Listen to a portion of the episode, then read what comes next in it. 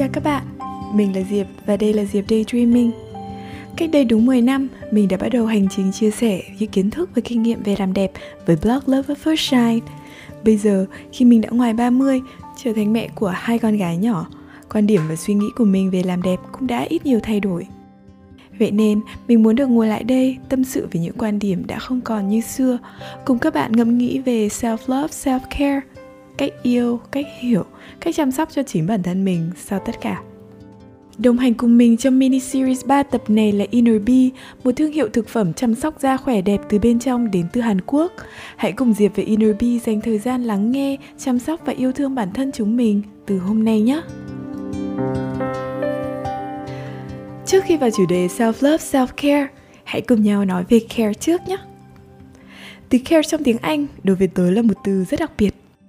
Vì rất khó để tìm một từ duy nhất của tiếng Việt có thể truyền tải được hết ý nghĩa của từ này. Tớ nghĩ thế. Khi là danh từ, care là sự chăm sóc, chăm nom, là chăm chú, là cẩn thận thận trọng. Đôi khi lại là cả lo lắng nữa. Khi là động từ, care còn là nuôi dưỡng, là giữ gìn, là quan tâm và đôi khi lại là thích, là muốn. Nghĩ tới đây tôi lại thấy nó có chút gì đó nhàng nhác giống với một chữ rất đặc biệt của tiếng việt mà tôi cũng cực kỳ yêu thích. Đấy là chữ thương mini series này gồm có 3 tập Tập đầu tiên chúng mình sẽ nói về self-care, thương mình, chăm sóc cho mình. Tập thứ hai, chủ đề relationship care, thương những người quanh mình, chăm sóc cho những mối quan hệ xung quanh mình. Và tập thứ ba sẽ nói về health care, thương thân mình, chăm sóc sức khỏe cho chính bản thân mình. Tuy là ba chủ đề có đôi chút khác nhau, nhưng tất cả đều hướng tới một mục tiêu chung là làm sao để tìm ra những cách yêu thương bản thân lành mạnh hơn, đem lại cho chính mình niềm vui và hạnh phúc lâu dài hơn.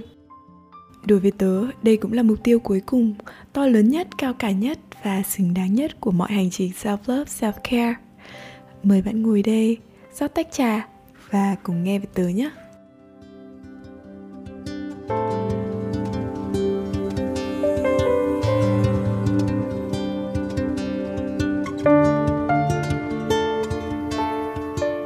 Self-care, thương mình, chăm sóc cho mình. Những chữ này nghe thật là đơn giản. Nhưng bây giờ khi đã ngoài 30 về nhìn lại, tớ mới nhận ra những năm 20 mình đã chẳng biết nhiều đến thế.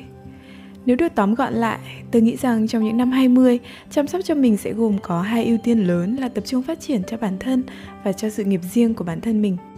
Nhưng điều tôi không biết, đấy hoàn toàn có thể là một cái bẫy dẫn mình chui sâu hơn vào vòng xoáy theo đuổi vật chất theo đuổi những giá trị mà không thật sự quan trọng hay có thể giúp cho mình sống hạnh phúc hơn.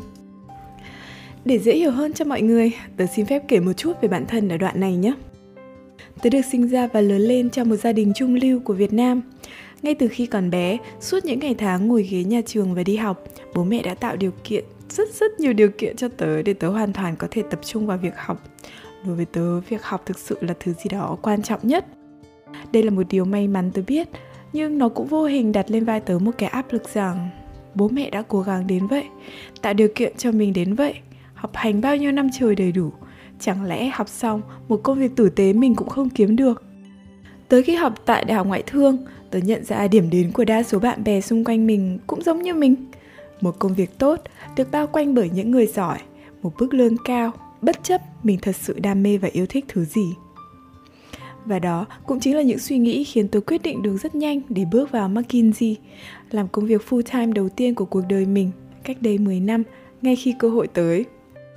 Nếu các bạn chưa biết thì McKinsey là một công ty tư vấn khá là nổi tiếng trên thế giới về tư vấn chiến lược. Lúc bấy giờ, đây là điểm đến thực sự mơ ước không chỉ của một mình tớ mà còn của rất nhiều bạn bè tài giỏi khác xung quanh. Sau khi nhận công việc đầu tiên đó thì 24 giờ một ngày của tớ sẽ thường diễn ra như thế này. Hàng ngày tớ sẽ dậy lúc 7 giờ, nhanh nhanh chóng chóng tới cơ quan, ăn vội cốc mì tôm rồi lao vào làm để kịp guồng quay công việc. Tớ vẫn nhớ là hồi ấy nhóm biên phiên dịch của tớ gồm có 4 chị em. Vì lượng tài liệu và các buổi họp phải dịch cho các chuyên gia nhiều và dày đặc quá, rồi tung lên, nên các chị em đã phải cùng nhau mượn một chiếc bảng to rồi gạch đầu dòng từng đầu việc một Mỗi ngày đi làm là một cuộc chạy đua về hiệu suất và tới cuối ngày khi xong xuôi hết tất cả, từng người mới dần tạm yên tâm ra về. Tớ nhớ rằng hồi đó mình rất là thèm nhìn thấy một bầu trời nắng Vì cứ ra khỏi văn phòng là trời đã tối om từ lâu rồi. Cuối ngày ra về có lúc là 7 giờ tối Có khi là 12 giờ đêm. Có những khi khác nữa Các chị em còn phải đem quần áo đến để thay tạm Làm xuyên đêm Để còn cùng nhau lao vào chạy đua dịch tiếp Vì tài liệu cần phải bàn giao ngay cho đối tác vào ngày hôm sau. Không thể chậm trễ được. Tôi luôn về nhà khi cả đầu óc và tinh thần đã thấm mệt, kiệt quệ. Rồi cũng chỉ còn sức lao lên giường đi ngủ thôi Vì ngày hôm sau cũng đang đợi để lặp đi lặp lại như vậy. Nghĩ nhiều vừa chẳng có thời gian mà cũng không để làm gì cả. Đó cũng là khoảng thời gian tớ cảm thấy cô đơn rất nhiều. Cứ tới cơ quan là đầu óc và sự tập trung phải dành hoàn toàn cho công việc. Tớ còn ít kinh nghiệm nên luôn trong trạng thái căng thẳng sợ mắc lỗi rồi khi hoàn thành cũng nhanh nhanh chóng chóng phải chuyển sang một khối công việc mới, liên tục liên tục với guồng chạy đua gắng sức đó. Cùng một team với nhau nhưng chẳng khi nào các chị em ngơi được ra chút nào để trò chuyện cả. Tớ không biết gì nhiều về cuộc sống của các chị đồng nghiệp và ngược lại các chị cũng vậy. Mọi người thực sự chỉ tới đây để làm việc thật nhiều, thật nhiều, nhiều hơn nữa. Không chỉ vậy, lối sống hết mình vì công việc này cũng ảnh hưởng cả tới những mối quan hệ xung quanh của tớ từ khi nào tớ không còn phân định được rằng liệu cống hiến hết mình cho công việc như thế này có phải là cách mình muốn sống dài lâu hay không. Giờ làm việc quá dài và liên tục hay kết thúc vào đêm muộn, cả ngày chẳng kết nối với ai. Cuối tháng, cầm một cục tiền, liệu có đem lại cho tớ hạnh phúc nhiều đến thế? Khoảng thời gian đó, chuyện yêu đương và gia đình của tớ cũng gặp gành chắc trở. Suốt ngày đi làm căng thẳng rồi, cuối ngày gặp ai cũng thấy khó mở lời hoặc trò chuyện, lắng nghe được bình tĩnh. Tớ liên tục cảm thấy cô đơn, quá mệt mỏi để trò chuyện chia sẻ, khó lắm mới sắp xếp được thời gian thì hễ gặp nhau là lại cãi cọ. Cãi cọ lại mất thời gian rất lâu để làm hòa và cứ luẩn quẩn như vậy.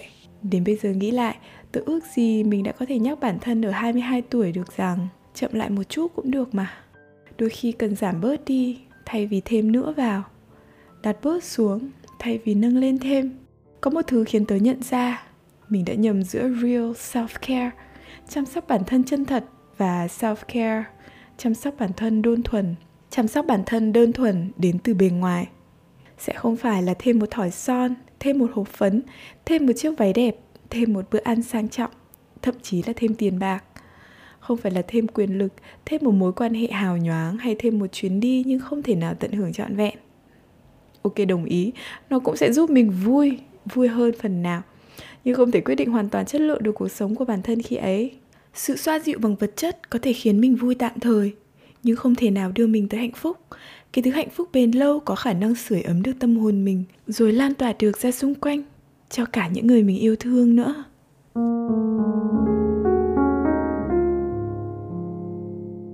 Vậy chăm sóc và yêu thương bản thân chân thật phải bắt đầu từ đâu đây? Trước hết, tôi đã hiểu sâu sắc ra rằng self-care, thương mình chính là một kỹ năng. Và kỹ năng nào thì cũng có thể học được. Kỹ năng này cũng vậy, sẽ bắt đầu với việc thấu hiểu và thấu cảm với bản thân trước nhất.